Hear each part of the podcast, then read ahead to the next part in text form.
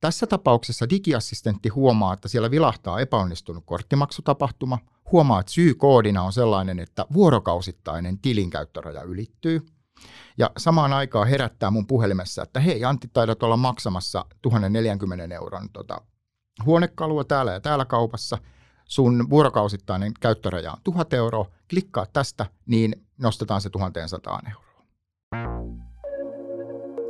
Tekoäly, koneoppiminen ja datan hyödyntäminen koskettaa meistä jokaista. Näiden kehittämiseen ja hyödyntämiseen liittyy kuitenkin paljon eettisiä ja moraalisia kysymyksiä. Niistä keskustelemme tässä jaksossa Open tekoälyn osaamiskeskuksen johtaja Antti Myllymäen ja Dane Studios Helsingin perustaja ja toimitusjohtaja Ulla Krysse Lehtosen kanssa.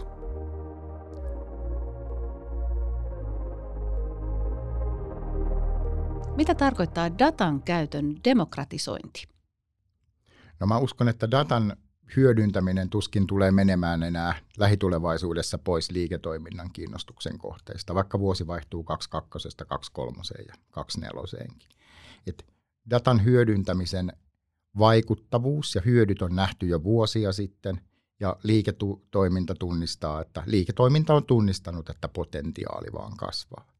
Et musta tuntuu, että yhä useampi tiimi, liiketoimintatiimi haluaa tallentaa, rikastaa ja hyödyntää dataa yhä useammalla tavalla. Joo, ja mä kompaan tätä sillä lailla, että vielä muutama vuosi sitten rakennettiin paljon tämmöisiä niin kuin Center of Excellence ja osaamiskeskuksia, niitä yhä tehdään ja ne on tärkeitä, mutta että samalla on huomattu sitten, että on hirveän tärkeää, että koko talo itse asiassa pystyy hyödyntämään sitä dataa. On äh, ihmisiä myöskin, jotka eivät ammatikseen te- tee sen erityisesti datan kanssa, mutta he niin kuin tarpeeksi pystyvät, äh, datan lukutaito riittyy t- tähän näin, pystyvät äh, ymmärtää, että mistä siinä on kyse ja mistä, miten se data on syntynyt ja, ja, ja tuota, äh, ehkä se pystyvät tulkitsemaan myös dataa ja niin edespäin, että sitä äh, halutaan demokratisoida, levittää sitä datan ymmärtämystä sitten koko taloon. Joo, Ullon kanssa samaa mieltä, että muutos on tapahtunut viimeisen parin vuoden aikana, mutta sitä ennen 2-30 vuotta se asetelma on ollut aika samankaltainen. Et data muodostuu tietenkin jossain järjestelmässä, joka palvelee kuluttaja-asiakasta tai yritysasiakasta tai, tai kansalaista, jos ajattelee laajemmin. Ja yleensähän IT tai, tai se liiketoiminta tai kyseinen toiminta omistaa sen järjestelmän. Järjestelmästä se data kulkee IT hallittavaksi tietovarastoihin, tallennettavaksi ja rikastettavaksi ja hyödynnettäväksi. Ja liiketoiminta onkin pitkään ajatelleet, että se on ikään kuin IT-työtä ja erikoisosaamista vaativaa työtä, että sitä dataa hyödynnetään. Ja nyt he enemmän hakee keinoja ottaa sitä omiin, omiin käsiin ja tehdä myös itse. Ja tavallaan se asettaa myös uusia niin kuin, vastuita ja vaatimuksiakin sitten ihan sille tavalliselle rivityöntekijälle, että tietyllä lailla se ei ole aina siinä se, se, se IT, jonne soitetaan sitten, että et hei, että voiko se tuoda tehdä mulle sitä tai tätä, vaan että, että jos se data tuodaan myöskin, se demokratisointihan tarkoittaa myös sitä, että se olisi aika hyvän laatusta ja meillä olisi työ, niin kuin data on hyvässä kuosissa ja sitten meillä on työkalut, joilla sitä voi käsitellä. Mutta sitten se myös luo sitä vastuuta, että, että jokainen sen pitää sitten itse myöskin käyttää sitä ja, ja, ja ainakin yrityksissä, jotka ovat aika pitkällä tässä datan demokratisoinnissa, niin he ovat siellä myöskin johto sitten, joka niin kuin edellyttää semmoista ää, faktaperusteista päätöksentekoa ja edellytetään, että, että sitten kun perustellaan niitä omia, omia tota, aiheita, niin tuodaan ne faktat pöytään. No nyt kun puhutaan paljon datasta ja sen hyödyntämisestä esimerkiksi personoituihin palveluihin, niin mistä tätä dataa tulee? No jos kuluttajapuolella dataa syntyy kaikki, kaikista asioista, mitä me tehdään. Eli ähm, jos vaikkapa äh, luetaan lehteä verkossa, niin se kerää sieltä, että, että tota, mitä, on, mitä on katsonut, millaisia artikkeleja on lukenut, ähm, videoita äh, seurannut, äh, pankkipalveluita, mitä on ostanut sieltä, mitä on kaupassa käynyt, jos me mennään, mennään tuota, ruokakauppaan ja näytetään siellä vaikkapa, vaikkapa tämmöistä asiakasuskollisuuskorttia, niin se rekisteröi sitten sen tiedon siitä, että, että mitä, ää, mitä me ollaan ostettu. Ja yritykset käyttää tässä sitä sitä varten, että, että pystytään sitten tuomaan sitä parempaa asiakaskokemusta ja tarjoamaan niitä parempia palveluja. Ja, ja niin kuin on se sitten myyntiä ja markkinointia, että tavallaan te, tehdä siitä relevanttia, mutta sit relevantimpaa, mutta sitten myöskin ihan tuotteista, että pystytään tekemään tämmöisiä kiinnostusprofiileja, että nähdään, että, että joku he, tietty henkilö, että minkälaista asioista se on kiinnostunut, just esimerkiksi sen tämmöisen viihteen median käytön osalta, tai sitten just, justiinsa, että mi, mitä esimerkiksi ostaa kaupasta ja sitten siitä pystytään tuomaan sitten semmoisia relevantteja ehdotuksia. No nyt kuulla kuvasit hienosti, että tätä dataa kertyy oikeastaan joka paikassa ja kaikesta meidän tekemisestä, niin miten teknologia mahdollistaa sitten tämän datan hyödyntämisen? No siinä perinteinen haaste on ollut oikeastaan se, että mitä enemmän ihmisestä ja asiakkaasta ja kansalaisesta kerätään tietoa, niin sitä pienemmiksi viipaleiksi, sitä useampaan järjestelmään se kertyy. Maidon ja leivän ostamisesta jää, jää tietenkin jäljet vähittäiskauppaan, kirjastosta opuksen lainaamisesta jää omansa Spotifyn käytöstä kolmannet, mutta ne on aina kunkin yrityksen omassa kokonaisuudessa ja, ja, ja hallinnassa. Ja jo, jo vuosia sitten niin ClickView, Power BI, Tableau ja muut ratkaisi teknisten ihmisten tarpeita visualisoida ja yhdistää tätä yhden yrityksen järjestelmissä olevaa tietoa. Ja musta tuntuu, että se sama on tapahtunut ja tapahtumassa yhä enemmän ja enemmän näiden koneoppimisjärjestelmien tueksi. No nyt mainitsitkin mielenkiintoisen termin, eli koneoppiminen. Kuinka paljon meillä hyödynnetään koneoppimista esimerkiksi finanssialalla? No Open tekoälyn ja ennustavan analytiikan hyödyntämisen matka alkoi loppuvuodesta 2016. Oltiin 2017 ja 2018 ehkä isoimpien investoijien mukana Suomessa testaamassa, tekemässä pokkeja, pilotteja. 30 asiaa ja käyttökokonaisuutta saatiin tuotantoon 2017 ja 40 lisää 2018.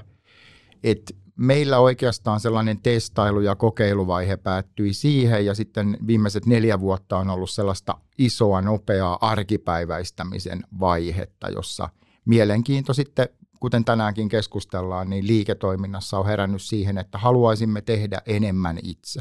Haluaisimme päästä laajempaan datamäärään käsiksi, haluaisimme tehdä tätä fiksummilla työkaluilla ja ilahduttaa asiakasta arjessaan. Et ambitiotaso tulee oikeastaan sitten siitä, että toiset haluaa ilahduttaa asiakkaita hieman harvemmin ja toiset useammin. Ja jokainen on omassa kypsyydessään, että OP-ryhmääkään ei kannata ajatella sellaisena yhtenä toimijana, eikä oikeastaan mitään toimialaa laajemminkaan, vaan kyllä jokainen tiimi, jokainen, jokainen liiketoiminta tai julkissektorin toimija on ihan omassa, omassa vaiheessaan tätä draaman kartta ja muutosmatkaa. Onhan siinä vähän eroja eri ä, toimialojen välillä, että ehkä nämä tämmöiset perinteiset niin kuin kuluttaja-asiakasdataa hyödyntävät toimialat, justinsa pankki ja vakuutus, ä, media, vähittäiskauppa, telkot, ne on edellä. Eli siellä on aloitettu jo näiden niin kuin asioiden sekä datan hyödyntäminen että koneoppimisen hyödyntäminen yli kymmenen vuotta sitten ja sille niin kuin laaja, laajamittaisesti. Ja sitten ehkä jotkut semmoiset alat, niin kuin vaikka teollisuus, niin tulee vähän perässä, mutta sielläkin on nyt herätty, eli siellä on tietysti isoja, isoja mahdollisuuksia sitten sillä puolella niin kuin toiminnan tehostaminen, kun hyödynnetään eri vaikka valmistusprosesseista tulevaa, sieltä eri laitteista tulevaa dataa. Joo, toi Ulhan kommentti on tosi tärkeä, että massadata ja tekoäly ei suinkaan ole kaikkea kaikille että sen hyötypotentiaali ja hyödyntämisen aikajänne vaihtelee todella suuresti per toimiala. Ja jos ajatellaan vaikkapa peruskoulua tai ihmisten kouluttamista, niin on totta kai houkutteleva ajatus, että kattavampien vaikkapa lähtötasotestien ja yksilöllisen opetuksen tarjoamisen kautta ihminen oppisi paremmin.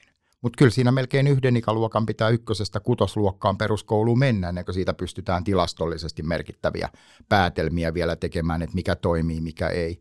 Sama juttu esimerkiksi maanviljelyksessä, että vuodet ei ole keskenään veliä ja säät vaihtelee, niin täsmälannoituksesta ja tällaisesta, niin siitä, siitä vaaditaan vuosien kokemus. Joo, ja noin on hyviä keissejä just siihen, että tavallaan jos on paljon niitä muuttujia, nyt vaikka jos puhut siitä ma- maataloudesta, että ihminen pystyy pitämään niitä päässään kaiken näköisiä, että miten se, miten se säännöt oli minä, milloinkin äh, kolme vuotta sitten tota, helmikuun toisena päivänä, vaan että tähän justiinsa sitten on ne koneoppimisen menetelmät hyviä, koska ne algoritmit hanskaa nämä asiat tehokkaasti ja isojakin datamassoja. Mä tykkäsin tuosta, kun sä sanoit aikaisemmin, että te olette siirtynyt siihen semmoiseen arkivaiheeseen. Eli tota, ähm, sanoisin, että vielä niin kuin tosiaan semmoisen kuutisen vuotta sitten yritykset teki paljon pilotteja ja niitä proof of concepteja ja niin edespäin, mutta niistä on nyt siirrytty pois niin kuin sillä, että te olette OPlla aika edellä monissa asioissa, mutta se on semmoinen niin kuin laajamittaisempikin, että, että tavallaan yritykset nyt tuotteista oikeasti, että näitä asioita tehdään sillä lailla, että ne algoritmit päivittyy päivittäin ja ne on niin kuin jatkuvassa hyödyssä, että ne ei ole vaan semmoisia satunnaisia keissejä, tehdään joku kokeilu jossain, vaan että niistä halutaan niin kuin saada oikeasti tota, sille yritykselle hyötyä, että sitten tietysti yrityksen asiakkaille hyötyä jatkuvasti, jatkuvana toimintana. Meillä sellainen välitilinpäätöksen paikka oli noin puolitoista vuotta sitten, kun me päivitettiin meidän tekoälyvisioa ja strategiaa ja, ja katsottiin, että minkälaista vaikuttavuutta euroissa ja henkilötyövuosissa ollaan saatu aikaiseksi. Me hyvin äkkiä huomattiin, että me ei millään pystytä enää skaalaamaan, tuplaamaan tai triplaamaan sitä hyötyä samalla mallilla, että, että me palkattaisiin vaan lisää ja lisää data scientisteja, vaan me oivallettiin, että se liiketoiminnassa ja, ja meidän niin kuin toimihenkilöiden arjessa oleva tarve ja, ja mielenkiinto dataa kohtaan, niin meidän on pakko valjastaa se semmoiseksi datan ympärillä työskentelevien ihmisten liikkeeksi, jos me halutaan tällä, tällä niin kuin hyödyntämispolulla polulla jatkaa yhteisöllä jyrkällä käyrällä kuin tähänkin saakka. Me tehtiin noin kaksi vuotta sitten välitilinpäätöstä tämän tekoälyn edistämisen alueella ja vaikuttamisen alueella ja pohdittiin, että minkälaisia asioita ollaan saatu aikaiseksi. Ja hyvin äkkiä huomattiin, että jos me halutaan tuplata tai triplata tämän alueen hyödyt asiakkaiden arjessa ja, ja säästöinä ehkäpä meidän Open omissa prosesseissa, niin me tarvitaan lisää datasta kiinnostuneita ihmisiä. Et me ei pystytä sitä työtä enää skaalaamaan samalla tavalla palkkaamalla vain lisää ja lisää data scientisteja, vaan me tarvitaan sellainen kansalaisdatatieteilijöiden joukko, jotka on kiinnostuneita datasta ja saa siitä asioita irti. Kansalaisdatatieteilijät. Kertoisitko hieman tarkemmin, että mitä kansalaisdatatieteilijät tekevät? No kansalaisdatatieteilijä, se ei ole ensinnäkään titteli, se ei ole, se ei ole niin kuin – työ, jota välttämättä ihminen tekisi viisi päivää viikossa, vaan se on enemmänkin kokoelma ihmisiä, jotka työskentelee datan kanssa. Ne ei työskentele ehkä datan kanssa samalla tavalla viittä päivää viikoissa kuin data scientistit tai data engineerit ja perinteiset IT-ihmiset, vaan ne on ehkäpä Open tapauksessa ne on töissä meidän yrityspankissa, vähittäispankissa, henkivakuutuksessa tai muualla ja heille tärkein asia olla työssä OPlla on tuottaa arvoa asiakkaalle ja saada asioita rullaamaan paremmin. Kuitenkin heidän työssään niin kuin data on isossa roolissa. Heidän tittelinsä voi olla analyytikko, business controller, developer, jotain tämän kaltaista, mutta he haluaisivat päästä enemmän dataan käsiksi ja saada siitä enemmän irti. Et perinteisesti datatyön ytimessä on olleet data engineerit, data scientistit, matemaatikot, analyytikot. Ja, ja taas sitten, kun ajattelee, että minkälaisia asioita – toi tieteilijä arjessaan tarvitsee, niin hän tarvitsee totta kai työvälineitä, pääsyä dataan, kuvauksia datasta, että, että mitä tämä kenttä pitää sisällään ja tavan saada tukea siihen omaan arkeensa, että hän siinä onnistuu. Ja useinhan tämmöiset citizen data scientistit, ää, tosiaan niin kuin sanoit, taustaltaan tulee, että heillä on jo, he ovat esimerkiksi hyviä käyttämään Exceliä, ovat hyvin taitavia siinä, mutta sitten mist, minkä takia se data scientist se datatieteilijä ää, nimike tulee siihen, niin on, että sitten ää, he alkavat käyttää myös ihan koneoppimismenetelmiä, oikeasti niitä dat- datatieden menetelmiä, kehittyneempiä menetelmiä. Ei, ei tarvitse olla samalla tasolla kuin joku väitellyt datatieteilijä tästä aiheesta, mutta että, että osataan niin perustilastotieteen perusta, että osataan ne perus ää, ää, periaatteet koneoppimisesta ja sitten ruvetaan niitä rakentaa niiden päälle ja käyttämään entistä enemmän. Ja se nykyään tietysti mahdollistaa myös sen, että, että työkalut on parantuneet, että ei tarvitse kaikkea koodata alusta alkaen, niin kuin ehkä vielä joskus, vaan, vaan tuota, on, on sellaisia hyviä työkaluja, että pystytään niin kuin aika helposti myös tekemään niin kuin malleja ja sitten pitää vaan ymmärtää, että, että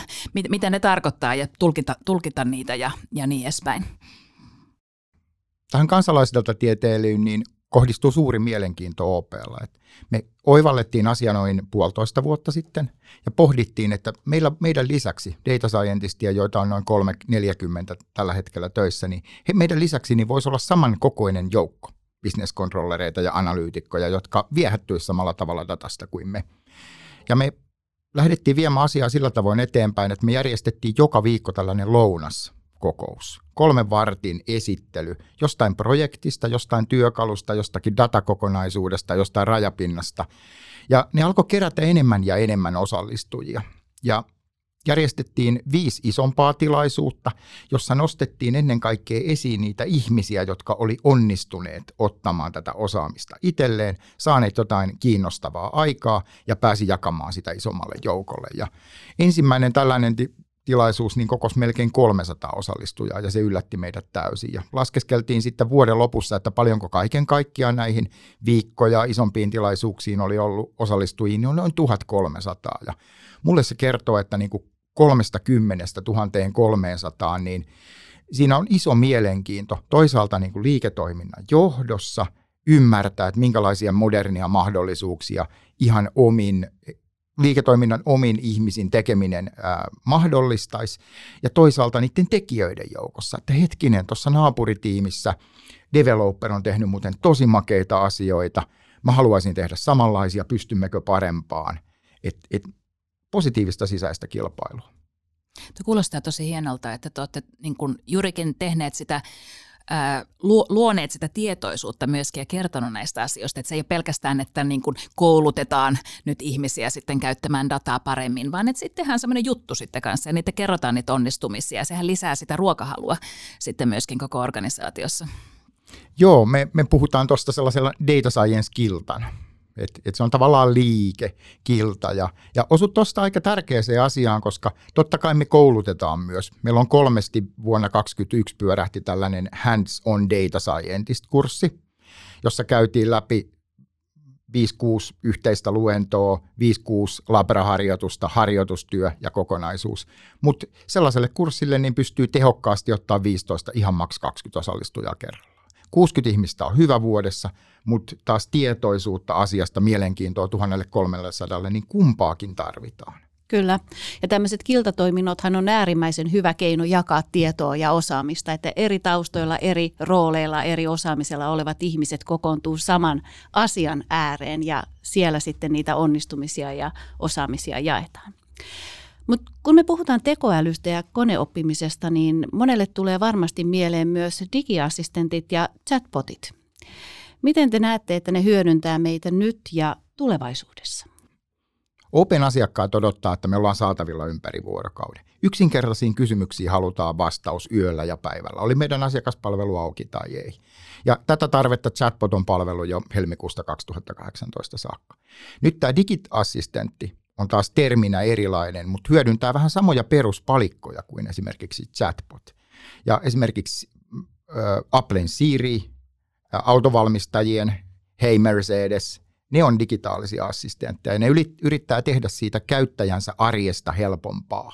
Eli kuluttaja-asiakkaan kannalta niin digiassistentin tulee olla, tulee olla nopeampi kuin call centerin asiakaspalvelun soittaminen ja, ja sen tulee olla miellyttävämpi käyttää kuin vaikkapa mobiilin käyttäminen. Sen tulee olla helppoa. Ja mä itse uskon, että tässä on vähän samanlaista siirtymää kuin aikoinaan oli verkkopalveluista mobiilipalveluihin. Esimerkiksi pankkipalveluissa moni pohtii, että hetkinen, laskun maksaminen, tilisiirrot, toistuvat tapahtumat, että ne on kaikki toteutettu jo verkkopankkiin. Että miksi toteuttaisimme niistä uudelleen mobiilipankkiin? Et, et miksi ihmeessä. Et mä uskon, että tästä digiassistenteista rakentuu sellainen palvelukokonaisuus, joka Openkin asiakkaalle muutaman vuoden päästä kymmenelle, sadalle, tuhannelle, sadoille tuhansille saattaa olla se tärkein tapa käyttää meidän, meidän palveluita. Ja mä en usko, että tässä on kyse pelkästään siitä uutuuden viehätyksestä, vaan tässä on kyse siitä, että me pystytään myös tekemään hieman uuden tyyppisiä käyttötapauksia. Että ajatelkaa tilannetta, että olette vaikkapa perjantai-iltapäivällä maksamassa 1040 euron sohvaa vaikkapa lähi huonekaluliikkeessä. Ja maksu ei jostain syystä mene läpi ja, ja takanakin on jonossa hieman ihmisiä. Niin alatte miettimään, että mistähän on kyse, että onko, onko luottoraja ylittynyt tai, tai jotain muuta, vai eikö tilillä ole katetta. Niin tässä tapauksessa digiassistentti huomaa, että siellä vilahtaa epäonnistunut korttimaksutapahtuma, huomaa, että syykoodina on sellainen, että vuorokausittainen tilinkäyttöraja ylittyy, ja samaan aikaan herättää mun puhelimessa, että hei Antti, taidat olla maksamassa 1040 euron tota, huonekalua täällä ja täällä kaupassa, sun vuorokausittainen käyttöraja on 1000 euroa, klikkaa tästä, niin nostetaan se 1100 euroa. Ja mä saattaisin kokea sen aika hyväksi palveluksi pankilta. Sen sijaan, että niin kun alan etsiä, että mistä muutan käyttörajaa ja, ja, ja men jonon perälle sohvakainalossani ja näin. Ja tuossa on erityisesti, jotta nuo digiassistentit toimii hyvin, niin sehän tarkoittaa sitä, että se ei ole pelkästään niin kuin robotiikkaa ja automaatiota, vaan siellä tulee juurikin se data ja se koneoppiminen, tekoälyratkaisut, että niistä tulee älykkäitä. Että ne oikeasti ne ennakoi sitä, että mitä sä haluat seuraavaksi ja ne on proaktiivisia ja, ja hyödyntää sitä kaikkea tietoa, mitä niillä on meistä kaikista ja sitten tietysti yksilöllisesti susta. Mä uskon myös, että pankin vakuutusyhtiön kanssa asioinnissa on myös sellaisia pidempiä prosesseja, jotka on, käynnistetään, niitä täydennetään myöhemmin tiedoilla, niissä otetaan kantaa, kysellään ehkä vaikkapa vakuutuskorvauksiin liittyen jotain täydennyksiä. Niin mikä olisi parempi niitä hoitamaan niin kuin omalla ajalla sopivaksi katsomassaan paikassa, niin täydentää tietoja vaikka tällaisen digiassistentin kautta, jollei kaikki asioita saada kerralla, kerralla purkkaa. Mä uskon, että käyttöliittymänä myöskin puhe on sellainen, joka tulee vahvistumaan tulevina vuosina. Että, että juurikin kun ihmiset on liikkeellä, ajat vaikka autoa, niin se on niin, kuin niin helppo sitten keskustella. Ja, ja suomen kieli on hankala ja on pikkasen matkaa siihen, että nämä digiassistentit ymmärtää aina, koska niiden pitäisi ymmärtää aika hyvin, muuten ihmiset hermostuu niille, jos ne niin kuin tekee sitten jotain hassua. Mutta että siihen suuntaan maailma on menossa, että itse asiassa niin kuin se, sen digiassistentin käyttö on myöskin mahdollisimman helppoa, että, että ei tarvitse tarvitse näpräillä asioita sitten samalla, kun on siinä auton ratissa. Mm. Oot oikeassa. Me kolmisen vuotta sitten piloti, pilotoitiin aika isollakin kuluttaja-asiakasmäärällä OPssa OP-puhetta ja, ja testattiin, että minkälaisten palveluiden käyttöön niin ihmiset olisi valmiita sen kanssa. Onko se luotettavampi kuin vaikkapa asiakaspalvelijalle puhuminen, onko se luotettavampi kuin chatbot, onko siinä eroja. Ja uskon, että niin kuin se tämän digiassistentin myötä nyt, kun esimerkiksi Sirit, autovalmistajat, muut on valinneet, että se puhe vaikkapa navigaattorin osoitteen antamiseksi saattaakin olla se paras tapa kirjoittamisen sijaan, niin, niin muut toimialat niin vie tätä asiaa eteenpäin ja ei, ei pankkisektori ainakaan voi, voi viimeisten joukossa olla. Ja sen näkee just muista sektoreista myöskin ihan, yksi on nämä kuluttajapalvelut, josta nyt puhutaan, mutta toisaalta ihan esimerkiksi vaikka teollisuuslaitoksissa siellä prosesseissa, niin, niin koko ajan sielläkin tulee paljon sitä, sitä semmoista proaktiivista, että esimerkiksi puhuttiin aikaisemmin datalukutaidosta niin, että, että sen sijaan, että mun täytyy sieltä etsiä jostakin dashboardeista, että mitä täällä nyt tapahtuu, vaan että se näyttää. Sen tulee nämä digitaaliset kaksoset ja muut, jotka näyttää, että hei, nyt äh, tuolla on se ongelma, katso sitä. Eli se yleistyy hyvin laajasti kaikille sektoreille tämä tämmöinen digiassistenttien käyttö. Se on totta ja paljon puhutaan niin tekoälystä tukiälynä.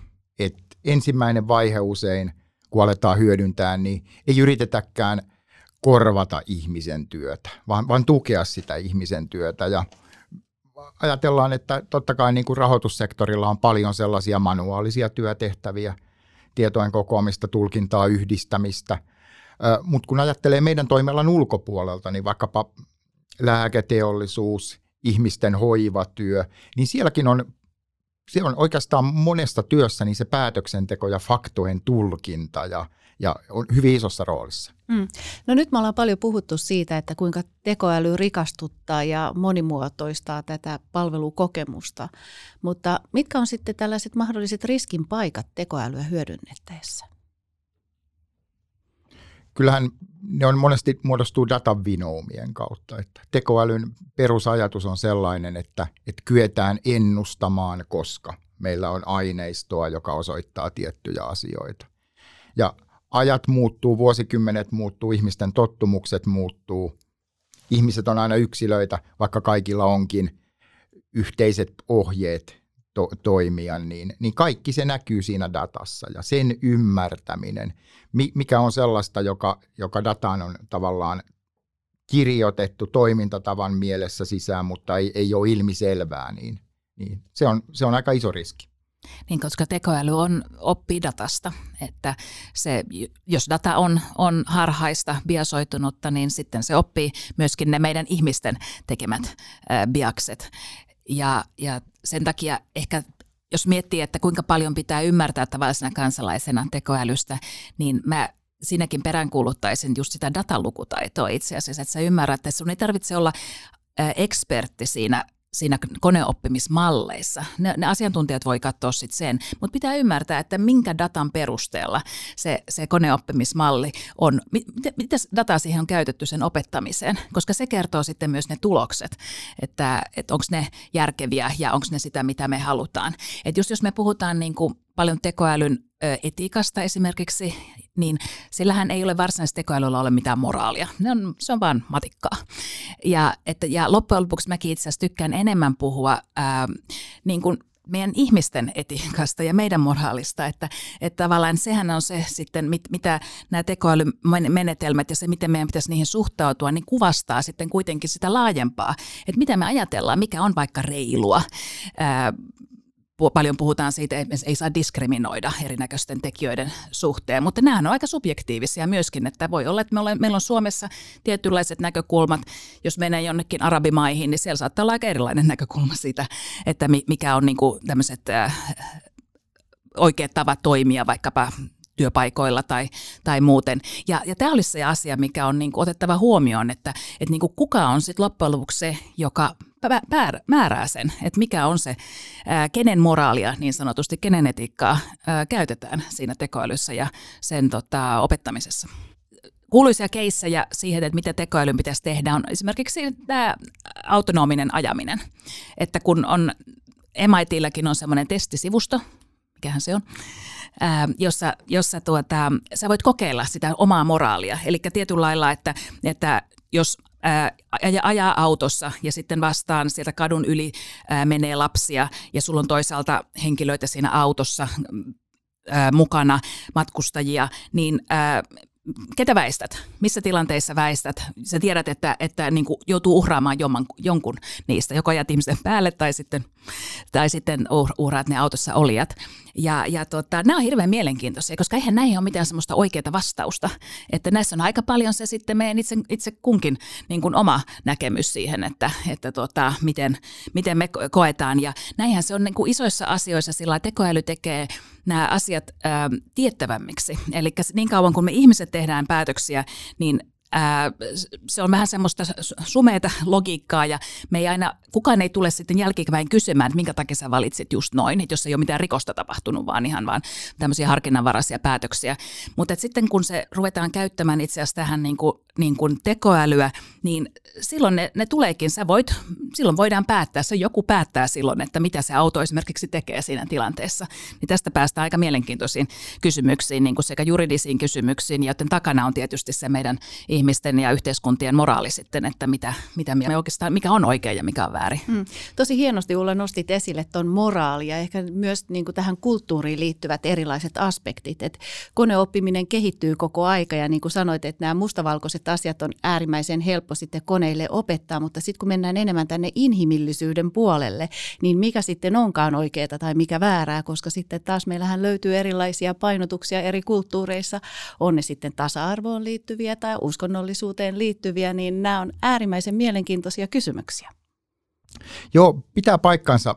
Open näkökulmasta niin tekoälyllä ei ole erillistä moraalia eikä eri, erillistä eettisiä arvoja. Et niin, kuin, niin kuin Ulla mainitsit, niin meillä tekoäly on kuitenkin tukiäly ja se tukee ihmistä, tukee prosessia. Meille tärkeää on se, että me ymmärretään, että mitä me sillä haetaan. Ja tietenkin OP, OP-ryhmän niin kuin tekoälyn käytön eettisissä linjauksissa ihmisläheisyys, läpinäkyvyys ja avoimuus, vaikutusten arviointi on aika tärkeitä asioita. Ja mun mielestä on ihan ilahduttavaa nähdä, että, että tietenkin regulaattorin lisäksi, joka Eurooppa-tasolla alkaa tämän alueen käyttöä, käyttömahdollisuuksia reguloida, niin myös asiakkaat on alkanut herätä ja pyytää meidän palveluilta läpinäkyvyyttä. Että tämä on hyödyllinen palvelu OP, mitä dataa te minusta käytätte tämän luomiseksi, jaatteko tätä jonkun muun kanssa ja, ja miten tätä dataa hyödynnetään kaiken kaikkiaan. Niin se on mun mielestä hyvä suunta mennä Suomessakin tuohon, tuohon suuntaan. No miten te näette, että mitkä on sitten seuraavat datakehityksen suuret askeleet? No kyllähän pankki- ja rahoitussektorilla niin se haaste on, haaste on perinteisesti sellainen, että meidän informaation hallinta ja, ja datan kanssa työskentelevät tahot, niin ne on todella hyviä tukemaan isoja regulaatiohankkeita, joita on aina menossa 5-6 kerrallaan. Vähän vuodesta riippuen ja regulaattorin aktiivisuudesta ja maailmantilanteesta riippuen. Ja taas sitten tällaisen satapäisen, 150-päisen kansalaisdatatieteilijän datatarpeet niin on hyvin hajanaisia, pistemäisiä, pieneltä vaikuttavia verrattuna isompiin regulaatiohankkeisiin.